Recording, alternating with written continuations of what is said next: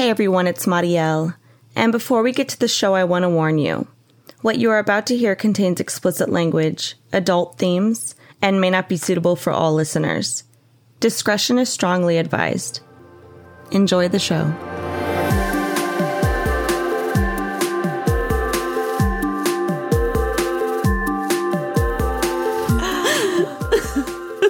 What is that? That's from that Travis Scott album. It's with featuring Quavo.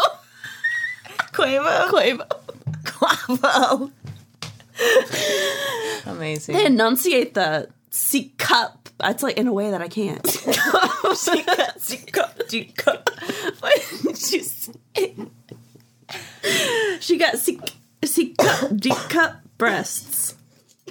Hello and welcome to the Women of Death Row podcast. Hi, everybody. We're recording that whole thing. Oh, shit. I'm Amanda. I'm Marielle. We're going to tell you some fucked up stories about women who have been sentenced to death. Anything from last time? I don't think so.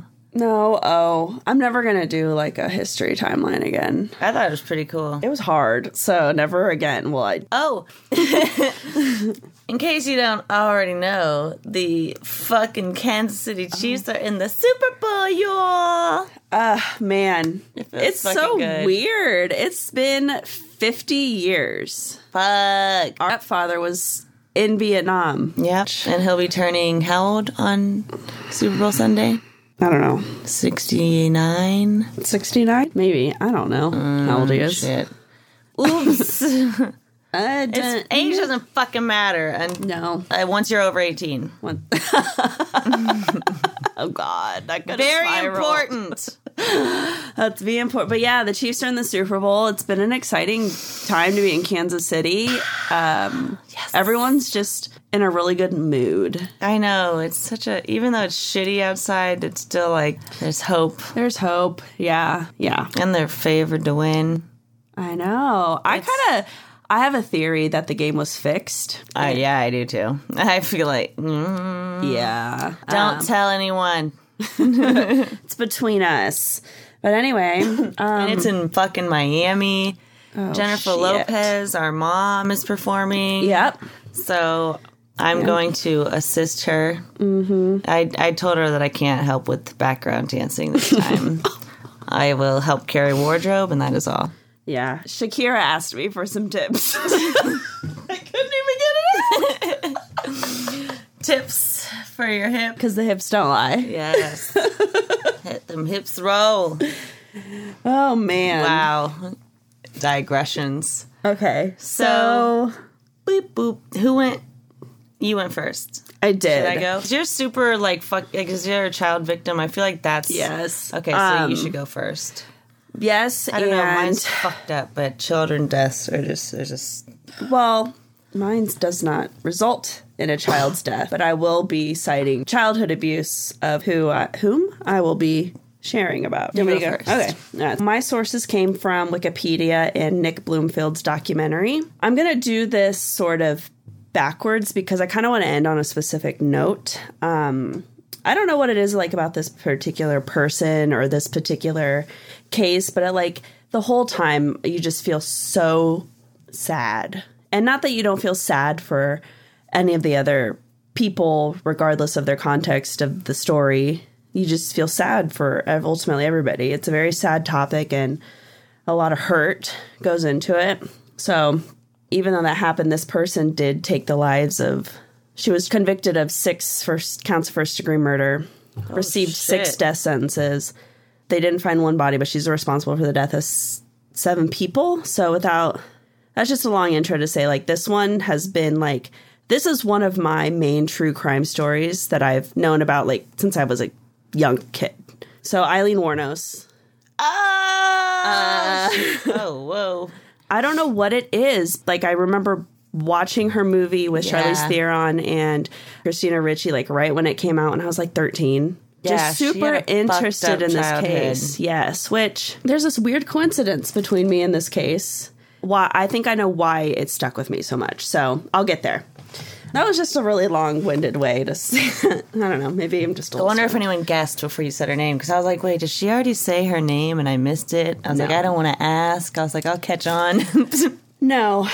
So, Aileen Wuornos. I've also heard it pronounced Aileen, spelled A-I-L-E-E-N, Aileen Wuornos. She was named America's first serial killer. Female serial killer, sorry. Mm-hmm. She was named America's first female serial killer. Aileen was convicted of 6 counts of first-degree murder and received 6 death sentences for those murders. The murders were committed within a 12-month time frame in the state of Florida, where there's a big question mark on Florida laws because it seems to be like a lot of shit happening there. Yeah. Richard Charles Mallory, age 51, November 30th, 1989. He owned an electronics store in Clearwater, Florida. What's significant about Clearwater, Florida? Scientology. I don't know. Part? No, not at all. Say. No. Whenever I see Clearwater, Florida, I just automatically go to Scientology and then automatically goes to, like, where's Shelly Miscavige? God damn it. Save her. That's a question I have every single day when I wake up. Anyway. Day when you wake up. I believe that. Where was I? Victim number 1. Richard Charles Mallory. He was a convicted rapist whom Aileen claimed she killed him in self-defense. And I believe that. 100%. 2 days later, a Volusia County deputy found Mallory's abandoned vehicle on December 13th. Cuban's coming out. Vehicle. His vehicle. His body was found several miles away in a wooded area. He had been shot several times. 2 bullets to the left lung were found to have been the cause of death. David Andrew Spears, age 47, construction worker in Winter Garden, Florida. On June 1st, 1990, his naked body was found along U.S. Route 19 in Florida in Citrus County. He had been shot 6 times. Charles Edmund Carskaddon, age 40, May 31st, 1990, was when he was killed. His body was found June 6, 1990 in Pasco County. He'd been shot 8 times with a .20 caliber weapon. His body was wrapped in an electric blanket, and it was badly decomposed when it was found. Shit. Yep. Witnesses said they saw Aileen in possession of his car and that she had also pawned a gun identified as his to belong to him. She was a little messy. Peter Abraham Siems, age 65. His car was found on July 4th, 1990 in Orange Springs, Florida. Aileen and an accomplice was seen abandoning the car, and Eileen's palm print was found in the inside handle. His body was never found, so she would never be convicted of his murder. Troy Eugene Burress, age 50, he was reported missing on July 31st, 1990. His body was found August 4th, 1990 in a wooded area alongside State Road 19 in Marion County. He was shot twice. Charles Humphreys, age 56. He was found fully clothed and had been shot 6 times in the head and torso. And his car was found in another county. I see. Walter Gino Antonio, age 62. His body was found November 19, 1990, near a remote lodging road in Dixie County. He'd been shot 4 times. 5 days later, his car was found in Broward County. Just to give some context, like around the early months of 1986, before Aileen did all the murders, she meets Tyra Moore, who played by Christina Ricci. Yeah. Big fan. Yes. She met her at a gay bar in Daytona Beach.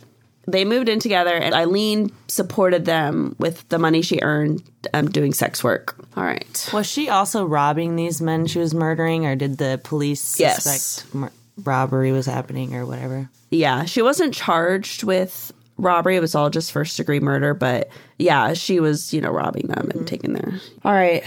Still going backwards. On July 4th, 1990, Aileen and Tyra abandoned victim number 4...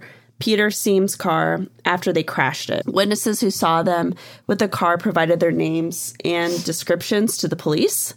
A media campaign with their information began looking for Aileen and Tyra. So I think they were on like America's Most Wanted and shit. Items belonging to Peter Siems and other victims were found in the abandoned car along with Eileen's fingerprints. So since she had a history of criminal activity before Florida, which I'll get to. Got her on record. She's on record. On January 9th, 1991, Aileen was arrested for an outstanding warrant at the Last Resort Biker Bar in Volusia County, Florida. Police located Tyra in Scranton, Pennsylvania. In exchange for immunity, Tyra agreed to attempt to elicit a confession from Aileen. So with, like, the help of the police, they got her a motel room, they called, and then over several phone calls, eventually leading to January 16th, 1991, when Aileen confessed to the murder, citing that she killed them in self-defense because they tried to rape her, which I 100% believe, you know. Yeah. Just because you're a sex worker doesn't eliminate the risk, you know. Right, and she was a high sex worker, like truck stops and shit, right? Yeah, yeah. So I believe her, you know. Maybe there's a lot of things that can go down where you can eliminate the business transaction. You don't have to have a reason. You can eliminate it for any reason, and who knows? Maybe someone got pissed off, but I feel like maybe she was hitchhiking. Yeah, couldn't have even been about that. But it's like no one's really listening to her. But I'll get to it. On January 14th. 1992, the trial for murder victim number 1, Richard Mallory, began. And so typically with criminal convictions, previous convictions are inadmissible in those criminal cases with a jury trial. But Florida has a law called Williams Rule, which was a case in 1959 that ruled that relevant evidence of a collateral crime is admissible in a jury trial when it does not, quote, prove the, quote, criminal propensity of the defendant, but that relevant evidence is used as motive or intent. I just think that's still kind of like sways people in a biased direction. Like, I don't know, gives you more to damage their character. Yeah, of course. So Eileen's previous crimes were admitted as evidence, and they were used to show a pattern of her illegal activity throughout her life. On January 27, 1992, Aileen was convicted of Robert Mallory's murder. This was the conviction that was aided by Tyra's testimony. She got immunity. During the sentencing hearing, Eileen's psychiatrist for the defense testified that Aileen was, quote, mentally unstable and was diagnosed with borderline personality disorder and antisocial personality disorder. Aileen would be sentenced to death for the murder of Robert Mallory. And in the documentary, Nick Bloomfield's documentary, The Life and Death of Aileen Wuornos, I'm pretty sure is what it's called. She was, like, crying and so showing emotion. It just, like, seeing that. She was. Seeing that body language was, like, I don't know, I could just kind of tell she had been through a lot. And then also, typically, a common theme with borderline personality disorder and antisocial personality disorder is childhood trauma, which, as I will share with you in a couple minutes, some detail about that. Yikes. Stay tuned. Like, you have any choice of where to go right now. On March 31st, 1992, Aileen pleaded no contest to the murders of Charles Humphreys, Troy Burress, and David Spears. At the trial, she pleaded that she, quote, wanted to get right with God. In her statement to the court, she also said, I wanted to confess to you that Richard Mallory did violently rape me, as I've told you. But these others did not. They only began to start to. And to that I say, like, you know, I 100% believe her. I do too. It's not uncommon for this to happen to sex workers either. 100%. On May 15th, 1992, she was given 3 more death sentences. Fuck. In June 1992, Aileen pleaded guilty to the murder of Charles Carskaddon. Oh. In November 1992, your birth month and year, she received her 5th death sentence. Damn. The defense made efforts during the trial to introduce evidence that Robert Mallory, victim number 1, had been tried for intent to commit rape in Maryland, and that he had been committed to a maximum security correctional facility that provided remediation for sex offenders. Bingo. So red flags. Yeah. So for this trial, the defense requested records from that institution from 1958 to 1962, and it confirmed that he was committed for treatment and observation resulting from a criminal charge of assault with intent to rape, and received an overall 8 years of treatment. And in 1961, it was observed that he possessed strong sociopathic trends. The judge refused to allow all that in court, though. Damn. And denied Eileen's request for a retrial. Why did he deny it? In February 1993, Aileen pleaded guilty to the murder of Walter Antonio and was sentenced to death again. At this final death sentence, she becomes really vocal. And then in the documentary, like, her demeanor completely changes from 1 to 6. It's like this anger is like spilling out of her, and she's just like, it's like she's about to bust. It's like just a complete 180 from the first death sentence. Well, what has she got to lose? Fuck. Yeah. Well, and it's like this kind of glaze was like kind of over her, that it's just like it was interesting. Could have been to any, I think, she was just angry. Illness plus 100% situational. Yeah. Triggers. 100%. No charges were brought against her for the murder of victim number 5. The one who had no body found? Yeah. But in total, she got 6 death sentences. So Aileen apparently was giving really inconsistent stories about all the murders. She claimed initially that all 7 men had raped her or attempted to rape her while she was hired to work. But later she recanted the claim of self-defense, citing that robbery and a desire to leave no witnesses was the reason for her murdering them. What? Yeah. What? She went back and forth. So that just tells me that, mentally she's declining, too. Yeah. I didn't read much about her defense team, but I know that she had one. So as we've learned, though, when someone's on death row, they're in the cell 23 hours a day, alone, maybe getting an hour of rec time a few times a week. And even then, you're in a cage, secluded from anybody else. God. You're outside, but you're in a fucking cage. During an interview with Nick Broomfield, when Aileen thought the cameras were off, she was whispering to him, hey, I have a secret, and she told him it was actually self-defense. I just hate being on death row and I want to die. Oh, shit. Mm-hmm. Yeah, at that point, she had been on death row for 10 years. So Nick Broomfield's amazing. He gets a lot of amazing quotes out of people. And I think this documentary did a good job of showing her decline in a way. I think he tried to humanize her as much as possible. And only 2 people in her life story that I can think of did that, her childhood friend and Nick Broomfield. And it's no one else humanized her. And that's no way to excuse what she did, but, she's a human being. It helps you understand. Yeah. It gives, I think context matters. Yeah. Aileen was incarcerated at the Florida Department of Corrections, Broward Correctional Institution, so BCI, death row for women. Then she was transferred to Florida State Prison for the execution. So her appeal in 1996 was denied by the Supreme Court. And in 2001, a petition to the Florida Supreme Court, she stated that her intention to dismiss her legal counsel and terminate all pending appeals. So it's she's given up at this point. Mm-hmm. She said, I killed those men, robbed them as cold as ice, and I'd do it again, too. There's no chance in keeping me alive or anything, because I'd kill again. I have hate crawling through my system. I am so sick of hearing this crazy stuff. I've been evaluated so many times. I'm competent, sane, and I'm trying to tell the truth. I'm one who seriously hates human life and would kill again. While her attorneys argued that she wasn't mentally competent to make, a request to dismiss them, psychiatrists and Aileen insisted that she knew what she was doing, and a panel of psychiatrists who evaluated her for maybe 20 minutes all agreed. So, psych evals, good ones, are hours long, and you go through a battery of different assessments on paper and word of mouth, and they ask you questions. That lasts 2 hours. So when I read Eileen's quotes from court, and then I see her in the documentary, her body language and stuff, especially knowing what she experienced in her youth, you can see she's hurting and that she experienced something really painful. And then she continues to decline. In 2002, Aileen began accusing prison guards of tainting her food with dirt, saliva, and urine. Oh, my God.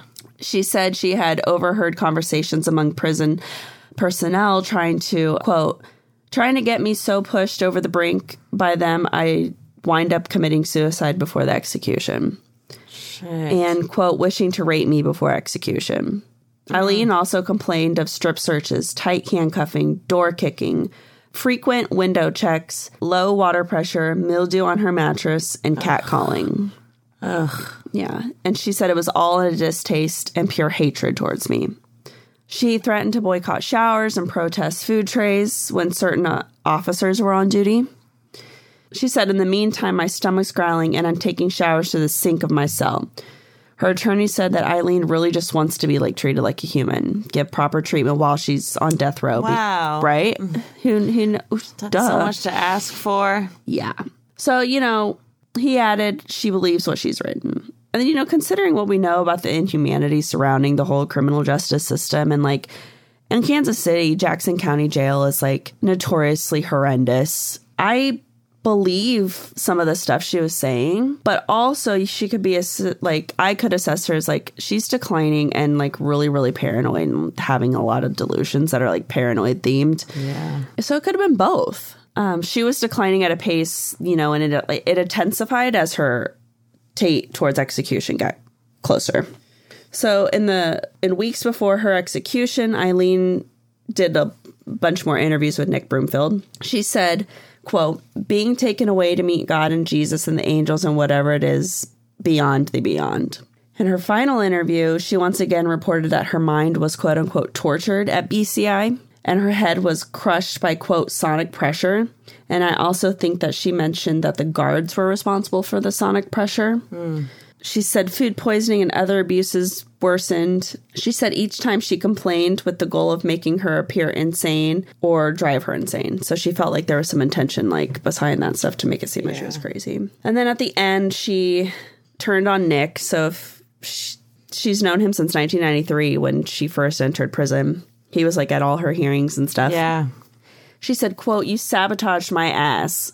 Society and the cops and the system. A raped woman got executed and was used for books and movies and shit." Her final on-camera words were, "Thanks a lot, society, for railroading my ass." Damn. Which she's got a point. For real.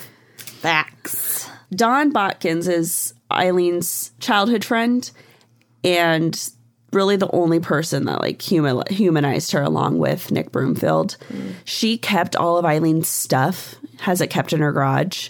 Everything, didn't get rid of anything. Eileen's childhood drawings, a bunch of her kids' stuff. Aww. Yeah.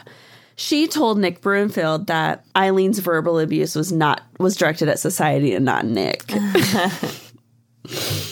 So, Eileen's execution took place on October 9th, 2002. Oh. So it was my 12th birthday. I knew that. I didn't want to say it in the beginning.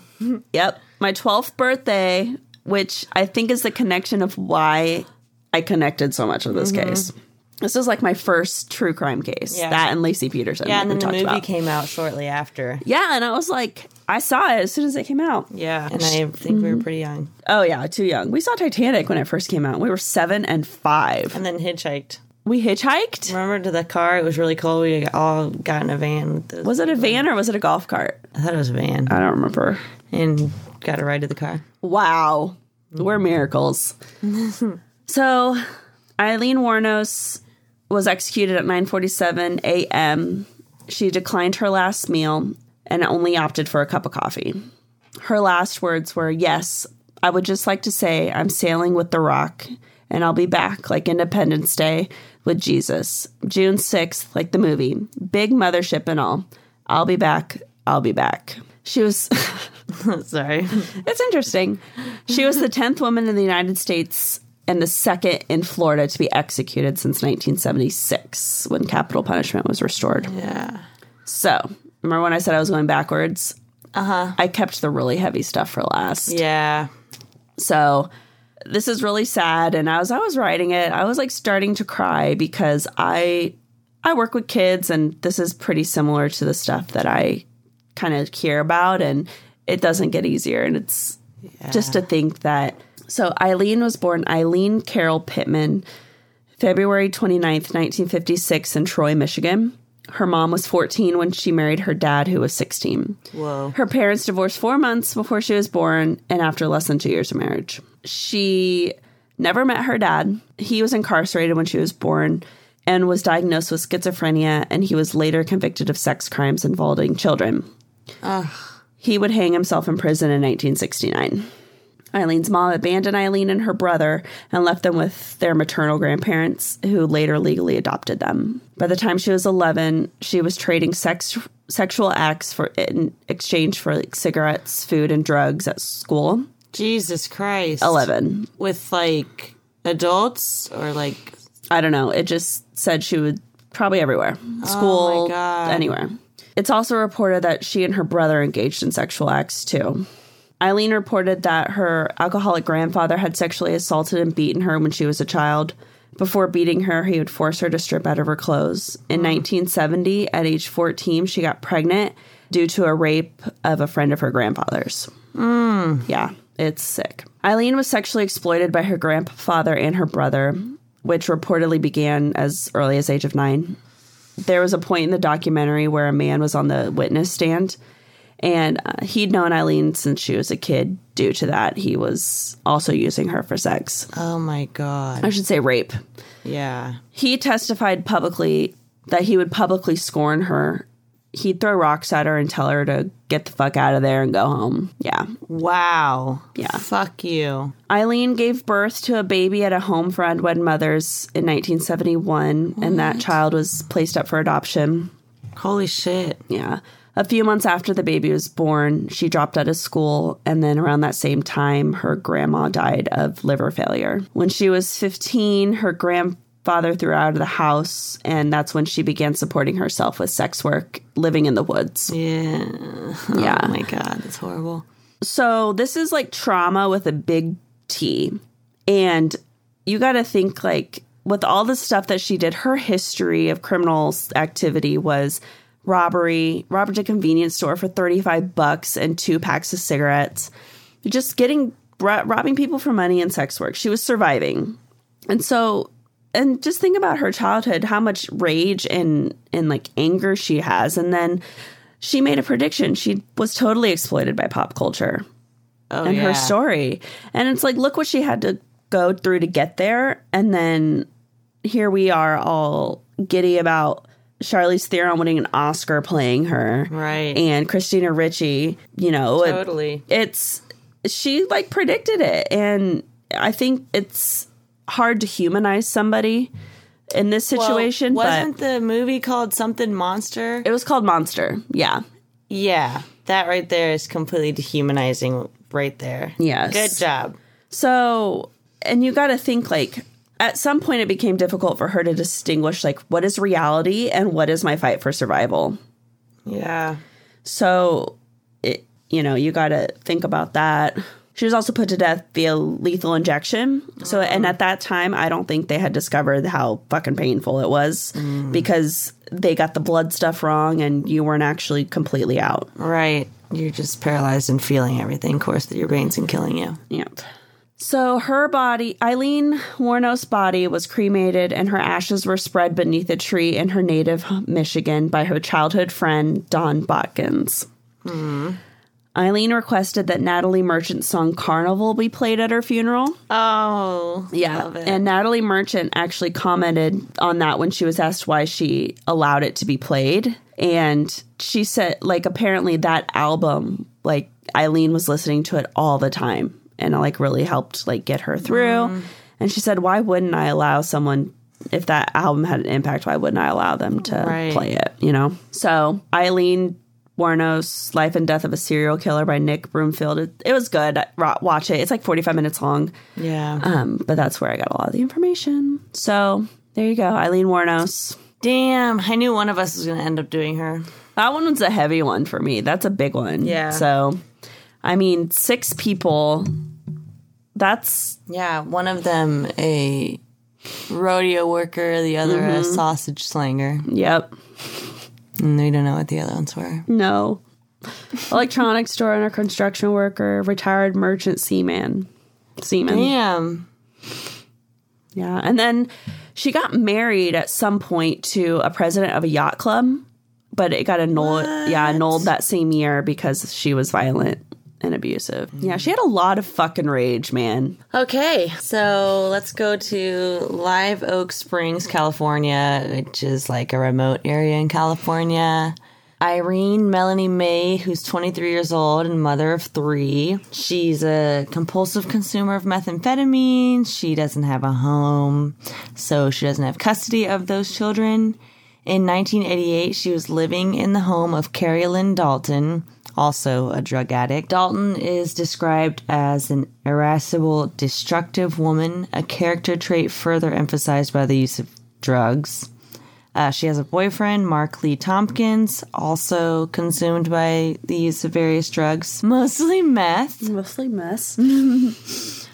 Dalton is arrested for possession of drugs. Irene May, at this point, sees an opportunity. She squanders her money on drugs.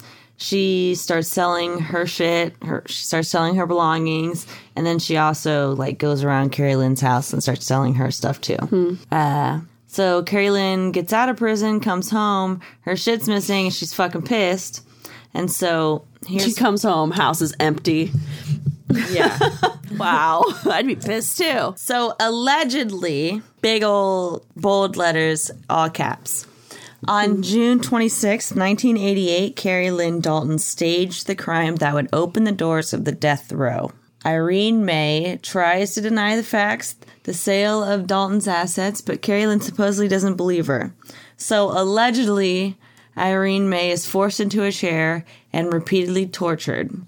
Mark Lee Tompkins, Kerry Lyn's omnipresent boyfriend's there. A friend of hers, Sherilyn Baker, and a third man known only by the name of George. Irene May is sadistically tortured for hours, first with electricity, then with a metal frying pan on her head and other parts of her body until the bones fracture. Then Kerry Lyn leaves for a minute, leaving Irene in the hands of the other three torturers, and when she comes back to the victim, she has a syringe in her hand containing acid from the car battery. Ugh! Every time ugh. Oh. Gross. Ouch. A painful and poisonous injection's then given to her. Mark kills Irene for good, stabs her in the throat, and ends her life. Wow. So, life goes on. Now fast forward 1992, some anonymous person went forward to the police saying Kerry Lyn and three others were bragging about the torture and murder of Irene. On May 14th, 1992, Kerry Lyn Dalton was arrested. Cheryl Ann Baker was arrested and sentenced to 15 years imprisonment for murder in the second degree. Mark Lee Tompkins is sentenced to 25 years in prison for first-degree murder, and Kerry Lyn Dalton was found guilty of first-degree murder. On May 23, 1995, she's sentenced to death by lethal injection.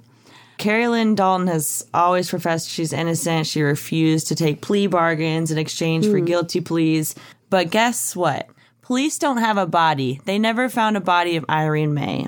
So we don't even know if she's actually dead. So how could you can't charge someone with murder? Right. This woman who is sort of on the outskirts of society, on the fringes, homeless, into drugs. Who knows where the fuck she went? And no one's keeping track of her. So did they really look for her? Exactly. There's no way to track. Right. So there's no weapons of crime. There's no crime scene. There's no death certificates. So it was the big, allegedly, police made it up. Right. Supposedly someone came forward and said that these three were bragging about it. So if we learned anything from Aileen Wuornos, she was never charged for the murder of number 6. Because they didn't have a body. Yeah, you never hear about anyone being charged. The fact that all three of these people have been sent to prison or the death row and there's no body, that's... How do they know someone died? Exactly. That's not... You can't do that. Most detectives can't even get an arrest warrant if there's no body. So what the fuck? Wow. Unless there's fucking blood everywhere and it's oh shit, this person died here. This is a lot of blood. Here's a weapon. Whatever. Wow. Like I said, there's no evidence that she's dead. Research, which covers a deliberately extended period of time from 1905 to 2017, didn't lead to any results, and it just seems like she never existed. Well, was that her real name? Well, and that's the unfortunate thing about, folks who live a lifestyle where you don't have a home and you do resort to drugs to cope with things, and then eventually you need the drugs because it's easier. It sucks to detox on the streets, And like you said earlier, there's no way to track people. Mm-hmm. So how do you know, one, this person existed? Two, did anyone report her missing? And three, there's no body. So, right. I don't know. I kind of pulled three out of my ass, but. The body, according to testimonies and investigated suppositions, the body was first torn to pieces by Tompkins and George, then disposed of by the two men within an Indian reserve so that it can no longer be found. Even one of the victim's husbands refused to cooperate with the authorities, claiming, among other things, to have seen the woman again a few months after the alleged murder. What? Yes. Wait, victims, like, who's... It's Irene's husband, her ex-husband. Oh, okay. Yeah. He was like, no, I just fucking saw her. Gotcha. The alleged victim, because we don't know where she's at. Wow. On February 14th, 1995, on the sixth day of Dalton's trial, the presiding judge, Thomas J. Welland, made this statement. I think the record is clear that no body has ever been found in this case. The record is equally clear that there is circumstantial evidence and that there was a homicide. There is also conflicting circumstantial evidence that it may not be a homicide. In fact, she may still be alive. He went on to say, my reason for making these statements is to establish for the record that in my mind, corpus is a legitimate issue in this case. It's not a ruse that there is a legitimate issue before the jury as to whether or not there's a corpus of homicide that has been established. And so, in response to a question from the prosecutor and an objection from the defense, the judge said, ladies and gentlemen, in the last question Mr. Dusick asked, he mentioned the Melanie May, because she also went by Melanie. That's what I was going to say. So that's another thing why she would be hard to find. Yeah. What is her real name? In this case, is deceased. That's a fact for you to decide. It's inappropriate for him to put that in question, whether or not Miss May is in fact deceased or not, because that's something for you to decide. So the alleged confessions from Miss Dalton in regards to the murder of Miss May are solely based on prosecutors, investigator Richard Cooksey, repeating hearsay. There's no record of any confession coming from Kerry or any of these people. Dalton accused prosecutor Jeff Dusick of purposeful misconduct. The thing that makes me the most mad is that he's lying, and he knows he's lying, she said at the trial. The jury's foreman, John Castleman, said they based the verdict of death on the type of murder it was, although there was no physical evidence to support the prosecution's story that there was even a murder. Yeah. So pages from the California Supreme Court, after reviewing the automatic appeal, which is the first stage of appeals for people who are condemned, in California specifically. They might call it something else in other states. At first glance, it seems Kerry Lyn Dalton has had her sentence reduced to 25 to life. However, as you read the justices' list, the fact is Kerry Lyn remains under the third count conviction for murder, qualifying her to the death sentence. Wow. Which was imposed by the trial jury. The justices state, we vacate as unauthorized the death sentence imposed on the conspiracy to murder. We further vacate the lying in wait special circumstances true finding. The justices found no facts supporting either of these charges. They finish, we affirm the judgment as modified in all other respects, which is confusing to everyone, even with Oklahoma State Police. Oklahoma. Damn it, I forgot what the acronym is. OSPD. I wrote it somewhere. Oh, fuck. It's confusing to everyone, even this activist group who's representing her. Bottom line is justices removed two of the three counts against Kerry Lyn. The third one still qualifies her for the death penalty, and so she remains on death row fighting for her life. And her case is now at the state habeas corpus level.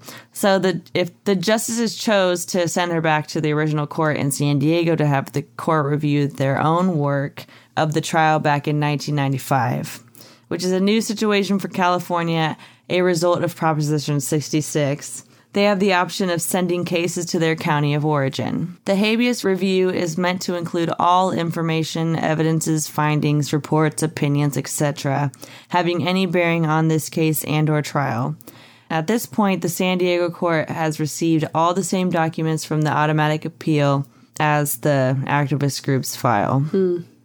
As far as we can determine, there's no forensics report for the defense. A professional forensics expert can evaluate the evidence and create a factual report with a theory as to whether or not accusations line up with facts in this case where there are no forensics at all. A professional expert report would be a light on the situation.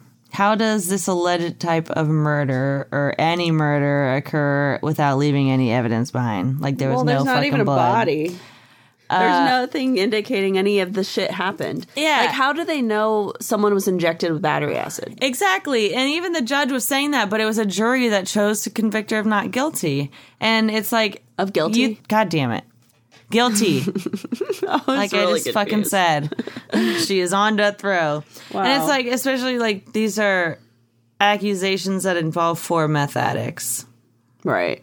So the jury claimed they convicted based on the type of crime this was, but like, where is evidence of any fucking crime? There isn't any. So, remember, Judge Thomas J. Welland told the jury the prosecutor could not use the terms murder or victim. He said the juries would be deciding if there was a crime. Which is like, how do you do that during a capital murder trial? So, hopefully during her appeal, like, they're speechless. Wow. Fuck this. And it gets thrown out. But she's been there since 1995. That's what, 24 years? Damn. Oh my God, that's horrible. Yeah. Like, they just made up this completely horrible fucking just to arrest crime. Somebody. Like, it was a bet. Hey, I bet we can pin a murder that didn't happen on these three people. Yeah, if you just make it as, like, gross as... If you just pack it with details. Mm-hmm. Yeah, and there was a fucking episode of some ID show, Deadly Women, and it was... horribly acted, terrible wigs, really weird, screamy, yelly inner, like... dramatizations. Reenactments, yeah. And it was just, like, these prosecutors and, like, quote, experts and, like, all these commentators just, like, describing this horrible case all dramatically, and then they show the... fucking reenactments, and it's just like, really? I'm just like, you don't know if any of this happened. The whole time I was just like, wow. And they're like, she's evil. She's a monster. It's like, you don't know if anything happened, though, dude. You have no evidence to base anything on. Do you fucking have a capital trial with nobody? In California? That's crazy. Yeah. Wow. So, anyway, this might... lighten the mood a little. A group of furries stopped a domestic violence assault and helped police make the arrest. Amen for furries. Several members attending a furry convention in California helped restrain a man who was assaulting his girlfriend.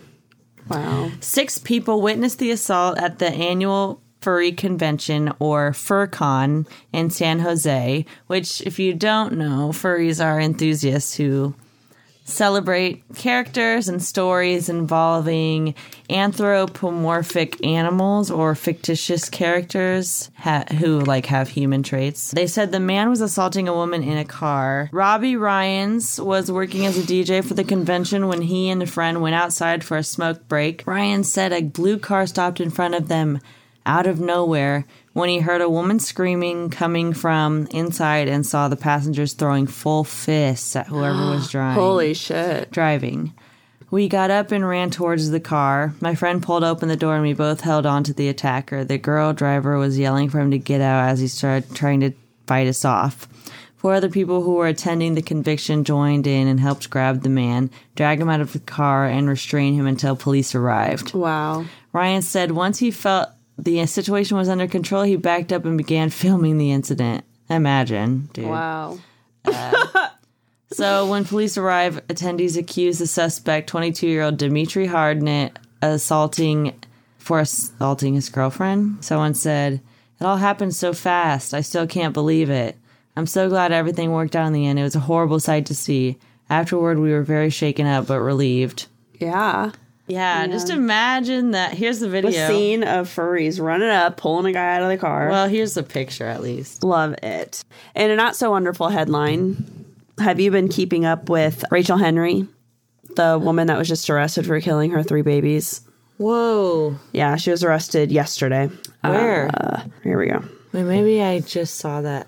3 children. This is from True Crime Society. 3 children aged 3, 2, and 7 months have been found dead in a Phoenix home. Online rumors were swirling, and people were speculating there had been a carbon monoxide accident. Until their mother came clean, Rachel Henry, 22, has admitted to murdering her 3 children. Shit. They show a mugshot of her, and she does not look... Oh. Like, what happened? Yeah. I think she'll get a... Well, there's a stay on capital punishment right now. But yeah. Otherwise, I think they would convict her. Yeah, she's in Arizona, so for sure this would have been a capital case. Yeah, so...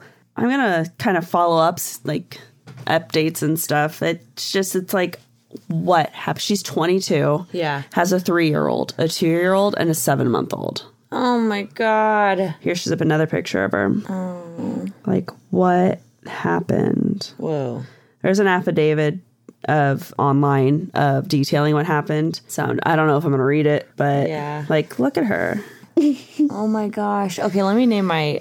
sources really quick. So one of them was the book Cages by Victoria Thorpe, who is Kerry Lyn's sister. Oh, wow. And then the article Hearing Told of Suspects' Violence Boasts, the San Diego Union Tribune by Ann Kruger. And also in the Union Tribune by Leslie Wolfe, jury recommends death penalty in 1 torture slaying. Good sources. And I also got some from court documents.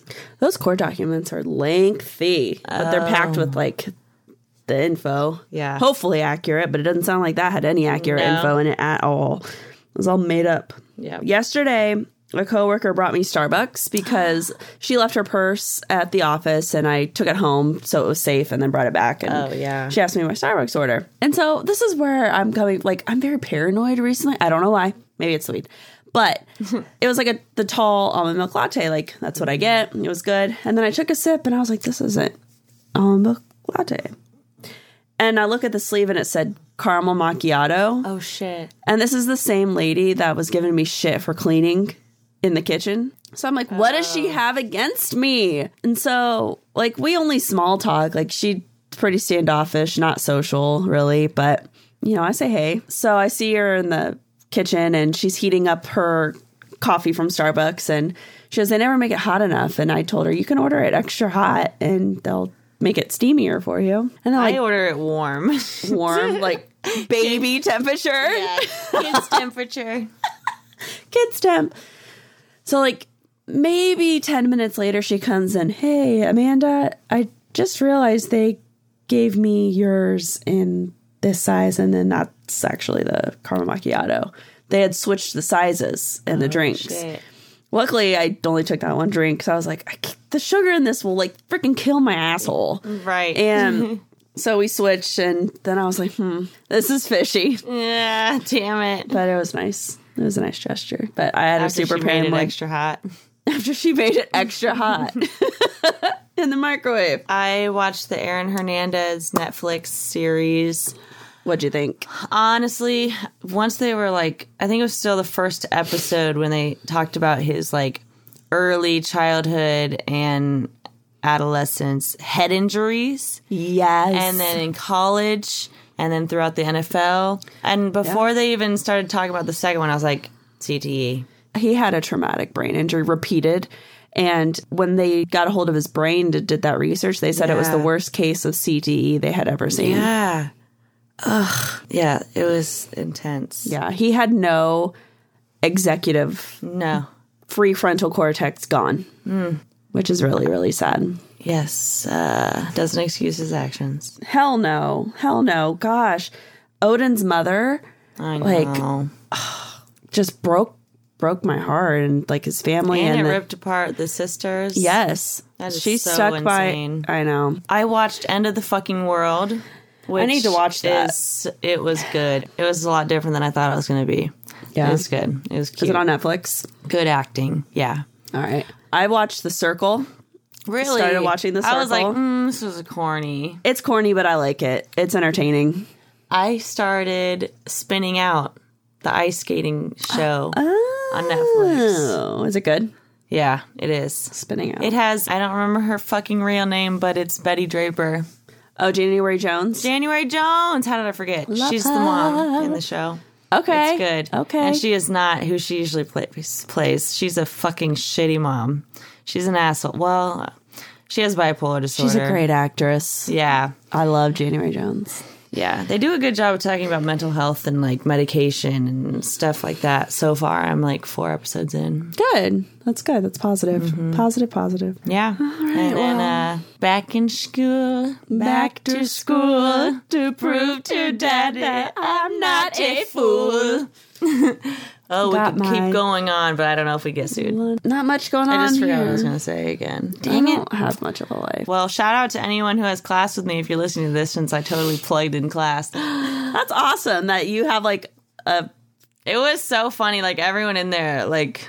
Not everybody, but a lot of people were going around. I've been listening to podcasts or, like, watching Netflix documentaries. Like, fuck yeah. Yeah. We're in here. And there's always those people that eye roll. Ugh. I didn't see any. Good. Shit. I also don't pay attention. So. Blocking the haters. Like, so, thank you so much for listening. Fuck yeah, go Chiefs in the Super Bowl. Fuck yeah. Please remember to rate and review. Check us out on social media. OneOfDeathRowPodcast.com. One of Death Row on Twitter. One of Death Row Podcast on Instagram. And then Women of Death Row Podcast on Facebook. Yep. Is that it? Sweet. Cool. Thank you. Bye-bye. Bye.